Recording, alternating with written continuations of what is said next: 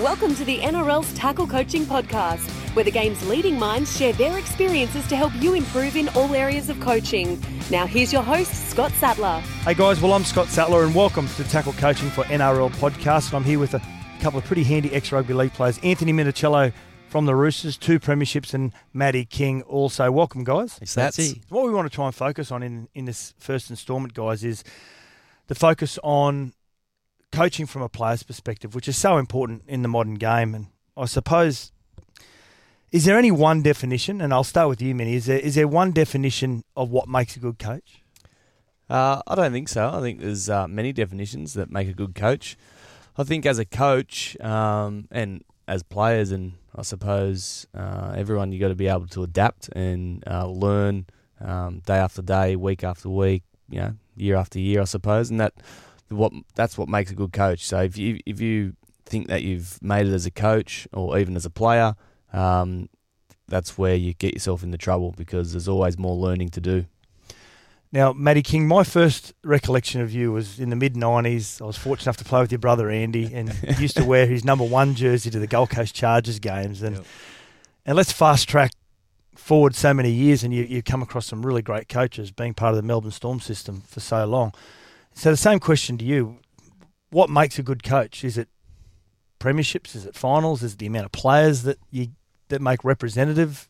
Yeah, it's it's, it's a tricky question. Uh, question, Sats. It's um, if you are to ask uh, individually what, what makes Craig Bellamy great, or what makes Michael Maguire, Trent Robinson, whoever it is, then it's a bit easier to answer. Um, it's really hard to throw a blanket over all coaches. Um, I think at the core of it, as as Minnie sort of touched on, um, you need a great understanding of the game uh, to be able to pass that knowledge on to players, whether it's in the bush or here in the city or NRL level, whatever it is. To be able to make each individual a better play because of your knowledge of the game is is almost the cornerstone of being a great coach. Now, there's there's a difference for individuals uh, and the relationship they have with coaches, and and many. Is there a key to how a player and a coach connect individually? Well, that's the, the art of a good coach. I Mm. feel is how you get your message across. Um, you know, you, you've seen great players go into coaching and they struggle with coaching because it's it's actually a, a, a completely different beast when you you've played the game at the highest level and you've achieved a lot, and then you actually have to go and teach teach it, or if you become a coach, you have to actually teach it and get the words out, but actually manage different personalities and different guys in the team and how you interact with um, the individuals in your team and get them on the same page or actually inspire them to play their best is is that's the art of coaching. What made you react best to a coach? Like, what made you tick? If a coach could connect with you, what facets did they have to have? What traits? Um, I think that um, you know I'll give an example with uh, Trent Robinson. Uh, he was my last coach and one of my best coaches. I feel uh, he's a guy that yeah he'll shake your hand every day. It's a respect thing, uh, and then you know when you deliver say criticism, it's it's not um, I suppose yelling straight down your throat. It's actually in a calm manner. Um, but obviously, coaching your strengths as well as your weaknesses, not just focusing on weaknesses as well, uh, where some coaches may do that just on their weakness. So, coaching a well-rounded, balanced sort of coaching style is um, is what I enjoyed. Yeah. What about you, Kingy? Was there are you different to me? Were you the sort of were you sort of the sort of player that uh, needed to be challenged? I'll, I'll give you an example. I was fortunate enough to play with a guy by the name of Craig Gower, who Yep. both played against for so many years, and he was a player that just wanted to be challenged every day by the by the coach. He didn't care whether the coach called him names, whatever name, it was challenging him, and that's how he used to be able to react. We had other players where the coach had to put his arm around them, cuddle them, tell them how good they are, Mm. and really build up their spirits. Yeah. What about you? What sort of player were you that that could make you connect with a coach? Yeah, as, as soon as I believed in a coach, um, whether well, no, definitely as a person, um, I suppose I'm a bit more emotional than Gowie. Um, you know, I needed that cuddle every now and again, but um, that connection for me was a, a belief in that um, person as a human being. So it, I can remember the best country coach I ever had was Mick Woods at up there at Marist Brothers, um, and he was just a champion bloke. So that's where it started for me. So uh, we got that connection for him as a person. Then his knowledge of footy was was unreal. So I did absolutely everything that he wanted me to because I believed in him. That transferred into my NRL career. Um, every, as soon as I got to Melbourne, you know, Craig Bellamy had a reputation. Obviously, he's this fiery dude. You see him in the box every week. He still does it. I don't know. Don't know how his heart hasn't collapsed yet, right. but it's. Uh, um, so you get down there, and then um, he's this totally different person away from the away from the TV screens. He's um, um, he gets about you. Don't don't get me wrong. If if you're not living the standards that the Melbourne Storm believe in, um, but as a person, he's a he's a champion bloke, Craig. And when you transfer that again into his footy knowledge, everything Craig did, uh, sorry, everything Craig said, I did, and my footy career turned around mm. for me immediately. So many good th- things happened, and I believed in him and I still do. I still chat to him. He's um, he was a massive part of my footy career. As you mature as a rugby league player, whether it's through the amount of games you play, whether you play representative footy, it doesn't matter whether it's in the NRL, even if you're playing country rugby league. The older you get, and the more experience you get, the expectations from your coach become greater. Um, yeah, I, I think it does. Yeah, because you're actually a little bit older. You've learnt a little bit more. Uh, you know, when you're a young kid, you're a bull at a gate. You don't mm. really think about the coaching style or the way um, the structures are. But as you get older, you've probably seen a bit more. You've gone through a few different coaches, uh, and you've experienced different styles of coaching. So I think as you get older, yeah, you're um, you're, you're developing your own sort of skills skill set as well. So I think it does, yeah. Do the coach and the player have to like each other? No, yeah. Oh, it helps. It does help. it helps. It helps massively. There's again, there's also that respect thing. You, um, you know, some guys come out of school 18, 17, 18, straight into a full time NRL system. Um, they're not going to be best friends with the coach, obviously, but there has to be some sort of rapport there to get the best out of each individual player. And it's not about, you know, going to the movies or having lunch with that particular person, but there has to be some rapport and some respect um, there before any sort of connection can be made. So, like like is a bit of a you know, it's a bit of a school schoolboy term for me. You know, yep. do you like him? Do you not like him in the schoolyard type of thing? Where when you get into a professional footy sort of sense, and even not not even that, like I'd say, um, whether it be in the bush under 16s, whatever it is, um, if there's that respect between the player and the coach, they're going to like each other regardless. Do you think times have changed now with and a player's perspective in the way they view a coach? Do you think times have changed? Whereas once upon a time we've seen players and coaches in the history of our game where they've had great success and haven't had a great relationship off the field. Do you think it's changed now that if a player and coach don't have that great personal relationship, because they are spending so much time together now, that they'll just probably move on? They won't hang around to, to see if there's going to taste success together? Yeah, it's a fair point. I think obviously at the professional level, uh, you, you're with uh, the boys and the coaching staff more often than what you were, say, 10 years ago, 15 years ago. Uh, the game's much more professional. You're in, you're in at work maybe 8 till 4. It's a full day, so you need to have that sort of relationship. Um, so, yeah, that's a, that's a good point there, Sats. I think you're right. Do senior players become an extension of the, the coaching staff? Well, I think senior players are very important. Um, you know, you you need to have a coach and the coaching staff to tell you to, to say this is the road we're going down. But then you need to have your senior players to make sure you drive the standards of that. So you need to have, um, as I mentioned before, everyone on the same page. Um, where I've had a couple of coaches that are really good, where they don't say this is what we're doing. Mm. Uh, start driving the culture. It's it's a whole inclusive thing. So yep. you come up with the culture as a team, uh, as a coaching staff, as a, as a staff uh, exercise with the players. And once you get buy-in from the players and they believe in it, like King just said before, and you believe in what the coach say is saying, that's when you get that's when you can start to develop a good culture because uh, you've set the road you want to go down, and then you got your senior players driving that standard and culture, and then you try and filter that out to the younger guys to try and get them guys to start driving the standards as well. Well, we know that it makes it easier for a coach when you've got a really good, strong playing group. Yeah. And I'm going to talk about this later on with, with Wayne Pearce and Brian Canavan when we talk about leadership. And we, we see leadership groups now, and they are, a lot of them are player driven. Now, leadership groups, Kingy, should they be manufactured or do they develop? Yeah. internally. This is an area I'm super passionate in, Sats. It's um, um, I sort of came across this back in 2005 at the Melbourne Storm. They they brought in a company who sort of um, facilitated our, our leadership program down there.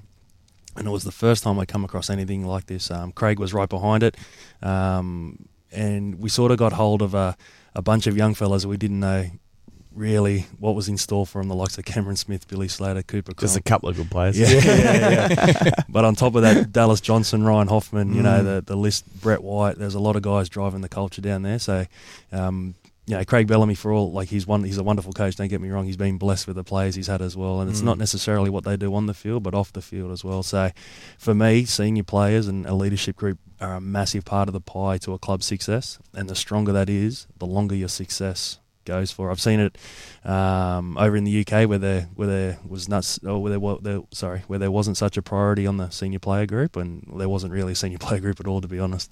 Uh, things went pretty pear shaped over there, and I've also seen it at other different clubs I've been at where it's been really strong and there's been success, and then the senior player group sort of fade away a little bit and um, places can implode. So. Um, your original question of how important are they in regards to the coach? Uh, for me, they're vital. Now, I know we're talking about at the moment, and a lot of our listeners will be will be thinking, well, this is at the professional level, the NRL level. Do you do you both agree that a lot of the, I suppose, the traits and the personalities and the and the philosophies that are coaching in the NRL, they still bleed down through the through your local For rugby sure. league competitions, don't Yeah. they? Whether it's juniors, seniors, whatever it may be. Definitely, Oh, it's it's the little things that develop uh, a winning culture, like just tiny little standards that if you do them consistently, uh, like you know, if you if your an- ankles are strapped, don't uh, finish training and just it on the grass and walk away. Make Mm. sure you, you clean your rubbish up. You, you if you're in the weights room, uh, put the weights away. Leave the gym as as you found it. All these little things that that where we had standards uh, on. If you do them consistently over time, that that's that just develops a culture. So if someone new comes into the team and he's in the weights room and he sees everyone putting their weights away after they've finished, and then he sees everyone putting their rubbish in the bin, or um, you know, we had another simple one was no mobile phones on the massage table because that's a time for recovery and relaxation. Um, all these little things that you know, your team sets, if everyone's abiding by them, then that develops a uh, a culture amongst the team, and, and that filters out on the field. Yeah, gr- growing up in the bush too, Sats. It's um, you know, f- for me, almost the first thing you need to tick off to have a successful team is camaraderie. Whether Yeah. it be in the NRL, in the bush, under 16s, under 8s, and whatever it is. Um, at an NRL level, it's easy because, as Minza said, you're in here at eight o'clock, you leave at five o'clock. You've got a team dinner once a week. The Mhm. boys are off to the movies. They're earning good cash, so for them to be able to have a good time is easy for them. In the bush, the boys are up at six o'clock on the shovels doing a Mm. trade or they might be selling real estate, whatever they're doing, and they come to training of an afternoon, you've got to find ways to build that camaraderie. So in the bush, it's not a professional sense, but it might be it might be a carton of light beer on ice. So after training, Mm. the boys can have two light beers Mm. and then head home. But they've got that half an hour together where they can have a couple of light beers, go home to their family. But before they get home to their family, they feel that bond and that connection with their footy club and their footy team, um, which then transfers, as we all know, transfers onto the footy field. If you if you're loving the boys who you're playing with, you're going to work that little bit harder. And how you um, generate that camaraderie, whether it be in the bush, whether it be under sixes. Uh, we, actually did a thing at the Roosters at the start of the year about why do we why did we fall in love with footy? And some of the responses were unreal. It was um, uh, Lindsay Collins, who's a young guy, hasn't played first grade. He's from Queensland. He said the reason he played when he was a young guy because he knew if you got man of the match, you got a ten dollar Macca's voucher. so that- that's why he started. So that got him to train another. Mick, Mick Gordon said that the last round um, it was red cordial in the water bottles. Like like these are the things that Mm. that the boys remember while they play footy. So, coaches, again, as I said, regardless of where you are and who you are, you know, finding ways to build that camaraderie is really important. Now, you spoke about a, a coach of yours in Lismore, in, in Mick Woods, who I've known for many years, and he's had great success uh, in, in grassroots rugby league. I'll start with you, Minnie, and, and then go to you, King. You with as a junior coach, you grew up in Western Sydney. Yep. Is there a quality that, that was displayed um, through some of your junior coaches that that you feel as though that you've taken into your into your career? Oh, I think it was um, work hard, like work ethic. Um, uh, my parents always told me if you don't work hard, you don't get anywhere in life, Mm. and that's um, a pretty true statement. And I've had that through my coaches out at uh, East Valley United was my junior club out at uh, Ashcroft there, Green Valley. So yeah, I remember. Um, you know, I started when I was ten, so a little bit later. I did a few other sports before that, but um, the work ethic that the coaches all obviously talked about as well, along with my parents, um, really just stuck in my head. Like, if you don't really work hard for it, how are you gonna ever be the best? Mm. What about you, Kingy? Yeah, well, Woodsy, mate, it's the one thing I've taken from Woodsy. He he taught me as a young bloke that there's no such thing as luck. Yep. Um, that was a weird thing to hear when you're a young fella because everyone wishes you good luck or how lucky was that? Like that's what you hear growing up. So he said, no, no, no, there's no such thing as luck. You've got to earn it. And as Minza said, the harder you work, the more luck you have. And it's um, uh, it's one thing that Mick Woods taught me that I've never forgotten. There's there's no such thing as luck. What about um, unusual traits that you've seen from some coaches? And I suppose why you, why you think about why you think about that, I'll I'll, I'll tell you a, an example of mine was Tim Sheens. I was I was fortunate enough to have Tim Sheens as a coach in my last year, and, and I wish that I had Tim Sheens as a coach in my first year. An amazing man. Yeah, you get to 32 and you feel as though you've you know a fair bit about the game, but then all of a sudden this man comes into your life that develops and constructs the game in a completely different nature. And I, I found it really rewarding my final year with him. And an unusual trait, which shouldn't be unusual, but it was at 32 years of age, that before every training session, he made every player do 100 passes to his left and 100 passes to his right, 50 off the ground to his left, 50 off the ground to his right, every training session, just so it became muscle memory. With both of you guys, was there some unusual traits that coaches have, have come up with over the years? Well, we had Freddie Fittler as a coach for a couple of years.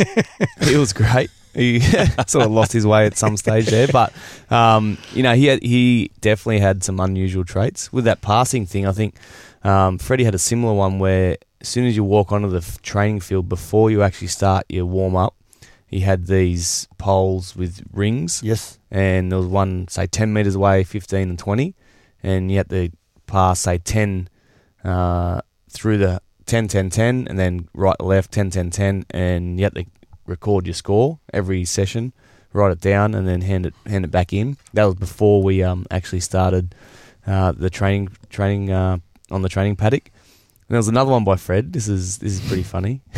He said one preseason boys we're to make uh, a sacrifice each this year and doesn't have to be footy. It can be just whatever.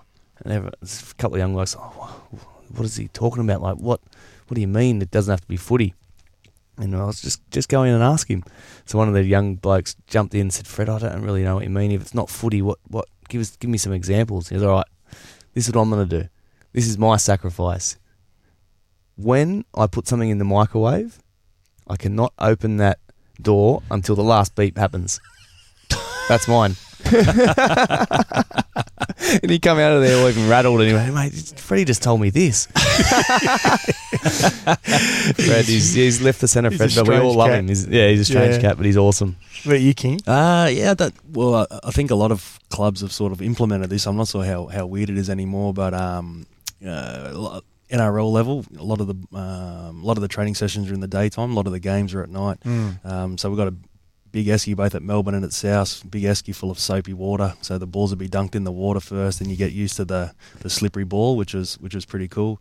Down in Melbourne, it's obviously really cold conditions. If we had to go up and play North Queensland, everyone had, to wear their tracksuit that week while you're trained to sort of get used to the humidity or something like Yeah. that. So uh, weird little things. That's it's pretty Ricky com- Stewart did that, Yeah, stick- dunking. yeah, Yeah, yeah. um, it's pretty common now, but I've you know a lot of clubs will um, train with music blaring to try and distract the boys or get used to the crowd noise and stuff like that. Little things, but there's one out and. and I never got coached by Brian Noble, and I, I probably shouldn't say this because I'm speaking out of school, but I um, uh, I got told that Brian Noble when he coached Wigan. Now Brian Noble's coached Great Britain. He's a Yeah. he's a handy coach in the UK. Not handy, he's a phenomenal coach in the UK. Coach Wigan, and he used to give his team talks if he was upset, carrying a sword around. he'd, he'd- he'd hold a sword and it'd just be up on his shoulder, a bit like Braveheart style, William Wallace, just to get his point across. they uh, that the boys hadn't played so well. There's uh, yeah, a couple of the Wigan boys. Wigan boys told me that. Oh, now there was a there's a concept that's uh, that's been made come to light over of late. Ben Darwin, former former Wallaby front rower, and he's uh, he's got a company that looks at peak performance and how teams can uh, perform at their highest highest level. And he's come up with basically a little concept where he says that skill and team cohesion are the two most important facets to get peak performance. And your resources and your training facilities. And I suppose this this can go back to a lot of your grassroots rugby league as well, and your and your regional coaching, is that your re- resources and your training facilities don't play a huge part in winning mm-hmm. at peak performance. Would you agree with that? Yeah, I, I think I would. Yeah, um, you know, you see um, well, high performance when, units. When you, when you at the Roosters went through that, that real glory period from 2000 through to 2004, yep. you were training out of a gym that used to leak profusely yeah, yeah. when it used to rain. It was when I first started. The Roosters were training out of ES Marks, and That's that was it. just you know you're doing bench press and you're getting dripped on. Um, and then through that period where we made three grand finals in a row, we're training mm. at a, a, dog park, Wentworth Park. Yeah. So it's it's not about the facilities. It's about how it's about yeah, like you just said. The obviously we had talent in our side, but the attitude of the players. Um, and just making sure that you get your training done and, and and the the combinations working well uh, as well as you can. Yeah. With with the right attitude, Sats and Minzer, I reckon it can galvanise a group. Yes. If you if yeah. you've got a bunch of blokes who think they're better than those facilities or whatever, then mm. you're in a bit of strife. But if you've got a good bunch of fellas who are willing to work hard, it doesn't matter where you train. And as I said, sometimes the worse the, the how bad the conditions are can actually galvanise a group and yeah. make you tighter and just think it regardless we're gonna we're gonna play well. Which relates to your grassroots rugby league. They don't 100%. have the resources. They don't have a lot of the facilities. But if, as a coach, do you agree that if you can galvanise that group and make them a really close unit and have the skills and the and the talent to go with it as well, you'll you'll yeah. win more than well, that, you lose. And again, speaking um, from coming from the bush, there's almost a priority checklist that you need to tick off, and facilities are way at the bottom. yeah. if, if, there's a gym in the town, you're laughing. If mm. not, then the boys are doing push-ups and sit-ups out on the field, and that's their weights and conditioning really. And um, as, as I said, when you're talking about grassroots footy, camaraderie and getting the group together is priority checklist number one. If you can throw a few skillful players in on top of that, yeah. then you're looking at a, success, a successful year. And so, how do you do that? You're a kid that's come from the Bush Casino in northern New South Wales. Yep. Casino Cougars used to play in the middle of a dog track, didn't you? Yeah, yeah, greyhound yeah, track. Yeah, yeah. Queen Elizabeth. Yeah. yeah. yeah. Um, so how do you do that when you're a coach that's in a regional area and you don't have facilities, and all you've got is the bare minimum, and you've got a really good group of guys? H- how do you make them a close knit unit? Uh, yeah, and again, it would vary depending on age. So I, I remember getting on my push bike from school, riding across the footbridge, riding across the river. Um, if the if the, it had rained, you'd have to go the long way around on the bridge and all that sort of stuff. Get to the get to training, um, and every now and again, the coach would throw put a barbie on. Mm. That would be it. And some of the best memories, and this goes um, with you in the bush or in the city, the best memories about playing footy was the voucher you got after the game to get a pie and a can a drink. Like that meant the world to you as well. So if your club can afford it, to give the boys a, a free sausage every now and again, or a free pie and a can of coke, or I, don't know a, a bottle of water, I should say. it's uh, you know that's um that's the start. And then as you get a little bit older, it's it's family get-togethers, trying to get the families mm. together and, and galvanise the group there. And um, yeah, it's it's um, footy imitates life. So what what do people love? They love getting together. Yeah. And the more you can create that with a footy team, whether it be through a barbecue or a game of cricket, a, a, a swim in the river in the bush, then then make it happen. Mm. Is there such a thing as overcoaching? Um, yeah, yeah, there is. Yeah, mm. of course. Uh, you don't want to um, overcomplicate things, maybe, or keep overloading guys with information um, all the time.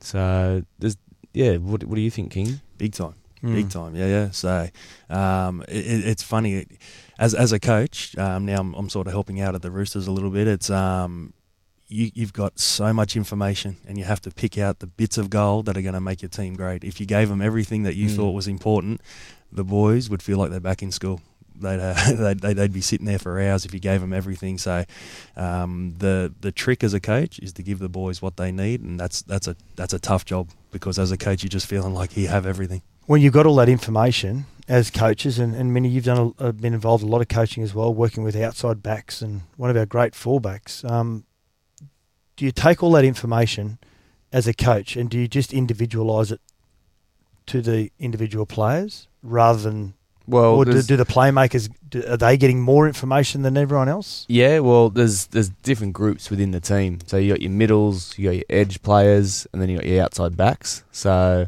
the boys will have sort of say a group video where it's the whole team, but then they'll have edge videos, left and right edge, middles, and then um, as a fullback, um, my last couple of years, I will do basically all the edges, both Mm. edges, um, the game planning stuff because uh, in defence, uh, the fullback controls the defensive line. So by the time I got into team video, I've already done three different videos. One with Robbo, one on one, and one two with the edge edge groups. And then I'll come into the team video, and I already knew what the game plan was. So in when it comes to the defensive part of the of the review or preview, um, I could speak up and say this is what I want from the players. So that that's where uh, Robbo and the staff are, are really good like that because they put the onus back on the player to actually explain it to the group. And that when, as we talked about earlier, explaining something to a group and knowing it in your head is completely different. So if you know it, say yeah, I know it, but when you have to explain it to someone, you actually know it even better because you have to teach it or say it to the players or the group. So that's what I found was um, really beneficial for my learning and and skill set as a fullback controlling the defensive line because I would have those videos beforehand, come into the team video, and I was the one sort of delivering it to the team. Now, Kingy, on that in regards to overcoaching, a lot of people think overcoaching is more drills, coaching going for three hours a session uh, in the hottest part of the day, whatever it may be. Can overcoaching also be just basically talking too much as a coach? Yeah, massively. Yeah. massively. That, that- that's, uh, you know, that those times when you're saying, you know, um, you're out on the field for three hours. Realistically, you're out there throwing a footy around, and it might and it might be long, but you're doing something you love. Where Yeah. that doesn't always transfer to the boys sitting in front of a video and uh, being spoken to. So I, I coached um, the SG ball team at the Rabbitohs last year, um, and I had to try and um, work. I had to work really, really hard in regards to the boys had been at school all day, and then they came in. The last thing they wanted was another teacher up in front of them telling them Mm. some more information. So I always capped my meetings at about 25 minutes max, and it was a lot of interaction. So a lot of questions, getting the boys up, and um, actually standing beside me saying, "What do you see here?" and then getting them to transfer that onto the boys because I knew if I just stood up and and um, chin wagged, then I was A couple going of people not off. Yeah, that's the thing. time, You got to get yeah. them interacting. That's the key. big time. Yeah. So, Yeah. So overcoaching, there's a coach uh, in Queensland Rugby League who, and I'm not going to name names, would this be classed as overcoaching or taking a little bit serious? That he's actually got a tattoo for his under 12 premiership team. True story. Is that overcoaching? Oh, he's passionate. he loves it. It's a good way to look at it. Yeah, you're an optimist. Sounds like a lunatic. Yeah. I love it. now, both of you two have represented state, country, and probably want to talk about short term coaching from a player's perspective, origin, test matches, whatever it may be. You've only got a group of players for seven to ten days. When you've got short term coaching, what's the most important important approach from a coach? Kingy touched on it earlier. I think the camaraderie part, bringing everyone together and have that um, feeling, getting the feeling straight away of the jersey you're wearing, because you know, talent wise, you've got the best players in in the league Mm. coming together, so you don't have to do too much with them through the week. You know, you might have some uh, little game planning structure type stuff, but it's actually bringing the group together. I feel. Yeah, on, on, top of that, as I I 100% agree with Minzer, it's all about getting the group together. Um, on top of that, uh, it's about getting your key players, so your, your your spine players. You might have a damaging back row or whatever, something like that, where you teach them uh, where to look, but not what to see. So let's get over here, boys. This is where I want you to look. But then once we get there, it's up to you. You go do whatever you feel and let instinct take over. But you do need to sort of guide them into the opposition weaknesses a little bit. But realistically, it's seventy percent up. You know, here, boys, go get them. So, from a game plan point of view, it's it is simple, it's basic. Well, you know, like King said, you give them pointers on weaknesses. Say in Origin, like you know, you have your, your structure and how you how you want to play, but you know, in Origin, it's it's not about the fancy plays in Origin. Mm. It's about getting up and doing it again and again for eighty minutes and how tough you can play because you know there'll be say one or two opportunities in a game and you need to take them, and that's why if you, if you're not looking up and you're worrying about the game plan, you miss an opportunity over there because there's a four on three or two on one or whatever it may be. Um, that's why you need to just be on the whole time, making sure that uh, the key players are obviously running the plan, but then playing what they see. Was there a favourite drill or training component activity that you used to use as a player that was coached or used in a warm up, whatever it may be, that you've now taken on to your coaching? Is there something that's always stuck that you've got a lot of benefit out, but it's also fun? It's also got the end result. For for me, being a centre or an outside back, it's um, I used to make a little competition. Whether it was, it didn't necessarily have to be my uh, my opposite my opposite centre. It could have been a, a forward, whoever. Nathan Friend as a hooker, you know, we were good mates down in Melbourne. I always used to get him because he was a cheeky little bugger. So we used to go. I was always used to do just one on one drills with him, try and stand him up, and I'd let him know when he beat me, rah rah. But he'd let me know when he got me and stuff like that. Um, so for me as an outside back, I reckon it's the only position, uh, being a centre, where you really do get that one-on-one feel. I know the the forwards get it, but you know there's gang tackles. Mm. Where out in the centres, it's a lot of the time it's You're me, lonely. me It's versus unfair, you. Like yeah. let, let's go. Like here we Yeah. go. So um, yeah, I, I used to love little one-on-one drills using my feet or fend or whatever. Um, I, I just do that repeatedly. What about you, man? Me, it was at fullback was catching, just uh, repetition, catches after catches. Um, that's that's what made me go into games confident. I, like if I didn't do my extra catching, low balls, high balls after basically every session, um, or if I if I did do that maybe three to four times a week, then I would always go into a game confident. Yeah, just just on that, I I don't mean to embarrass you here, Minza, but I got the the pleasure of playing with Mini around the 2005 era, um, and I've played with Billy Slater, I've Greg Inglis at fullback, um, Brett Hodgson over in the UK. That period of time around 05, Mini was Mm. like at that at that period of time, Mini was the best fullback that I'd ever played with. Um, and to see him train was ridiculous. He'd be the last one off the off the field. He'd be taking high balls, high balls, high balls, and then walk off onto the sideline. And someone would be there with a tennis racket. He'd be taking slips catches. Like it was ridiculous. And as an outside back myself, playing on the wing every now and again, I took so much out of that. Mm. Yeah, the extras. It means so much, doesn't it? You know, the, there's a difference between being involved and committed, isn't it? Just being involved is about wanting to play NRL or wanting to play Yeah. rugby league, whatever level, but being committed is those. Well, I think if you, you know if you want to be the absolute best in your position, you can't just um, do what the coaches require you to do. You have to, Mm. you have to do your extras. But again, then as you get older, you actually got to listen to your body and say, "No, I'm a bit tired today. I'm going to do ten catches and I'm off." Yep. Uh, and then you know I'm feeling great. I'll do a bit more. You know that's that the balance comes with it as you get older. But as a youngster, I was just pull it again. Had some energy. Had some energy.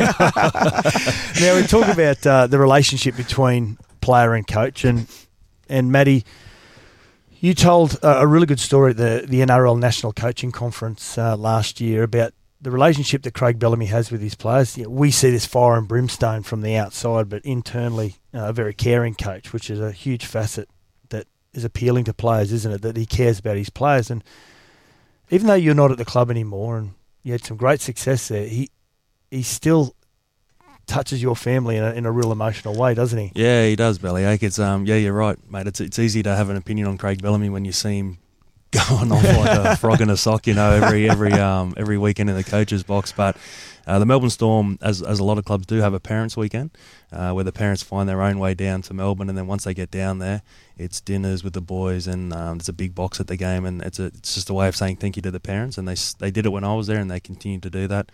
Um, I left the Storm in 2007, and every year Craig Bellamy invites my mum back down to the to the Storm parents' weekend, and mum actually stays at his house. It's um, yeah, it's they've obviously obviously had a connection there over that period of time when I was down there. But for Craig to continually do that, it's um, means the world to me. And and again, we're talking about that respect that I spoke about earlier. Um, yeah, he's always got my respect, Craig, and it means the world to mum as well. She Mm. um, that that sense of belonging. Uh, for my mum was really important when I was a part of a of a footy club, and she's got it now. Now, now that I'm at the Roosters, but uh, for Craig to do that ten years after I've left the the Storm means the world to me and my family. It's amazing the effect that coaches can have on players. Doesn't Mm. matter what level. You Yeah. know, I had a high school coach when I was 17, and he still has a major effect on my life, just the, the things off the field that he taught me. And, and many, you'd be the same. Like the, the, it's so important, again, at whatever level that you're coaching at, you have a really positive effect on your players. Hundred percent, and that's um, that's being a, a really good coach. You know, Wayne Bennett, I experienced his coaching in 0405 in the Kangaroo Tours with Kingy. And, you know, you see Wayne Bennett from the outside, and if you don't know him, you see him pretty short and sharp in press conferences, and you think, oh, this guy's a bit of a prick. but when you get into his team or you're being coached by him, you know, he would sit at the back of the bus. He would tell stories, very knowledgeable about, um, you know, he would tell war stories and, and whatnot. And you would have the team just like around him saying, "Oh, what what what else happened, Wayne? What else? Tell us another story." You know, and like, he he will suck you into his sort of world, and you know, wouldn't be talking footy, he'd, he'd tell him life stories, and uh, that's something that's uh, uh, very valuable when uh, you're playing for a coach. So um, he was he was very good at it. Very good coach. Last question, guys. Can anyone be a coach? I'll get it. Opinion from both of you, but Kingy? Um, I think the short answer is yes. Um, you just you need to you need to work at it without a doubt. If if, if you feel like you've got a for, for me, coach, coaching for me is not about being um, being the most knowledgeable person on footy. There's heaps of coaches, you know, who aren't fortunate enough to be in my position, who know so much more about footy than I do. Mm. Um, but I think uh, the biggest strength that I have is a great understanding of the influence that I have over the, the guys that I'm in charge of. Um, so having a con- like checking in with myself constantly in regards to how they're feeling and, and where they're at um, away from the field is, is really important. Um, and if you've got a really good sense of who you are as a person, then I think you can transfer that into a coach really easily. Mini? Uh, yeah, if you if you're passionate about it, um, you know, if you you, you can't say, "Oh, pull someone off the street and say, "Do you want to be a coach?" And he goes, "Oh, yeah." But if he's not passionate, doesn't love what he's doing, Mm. then he won't actually adapt and learn. So if if you've got no coaching experience whatsoever, but you actually love the game and you're willing to learn, absolutely. I've, I've seen it too. Exactly what you said there, Minza, from passion around not necessarily loving the game, but loving an under eights coaching casino. Yeah, Not the biggest footy fan, but he loves he loves his children. He loves his children's friends. that's that's a passion. Yeah, so his ability then to get the team together and have a barbecue every now and again and get them to play good footy is, you know, that's important for an under eights coach. And there's all the education around becoming a better coach now, also, as even as an under sevens or under eights coach. Yeah, definitely. Mm. Well, thanks very much, guys, for coming in for the first instalment of Tackle Coaching, and see you next time. thanks, Sats. Thanks, Hudson.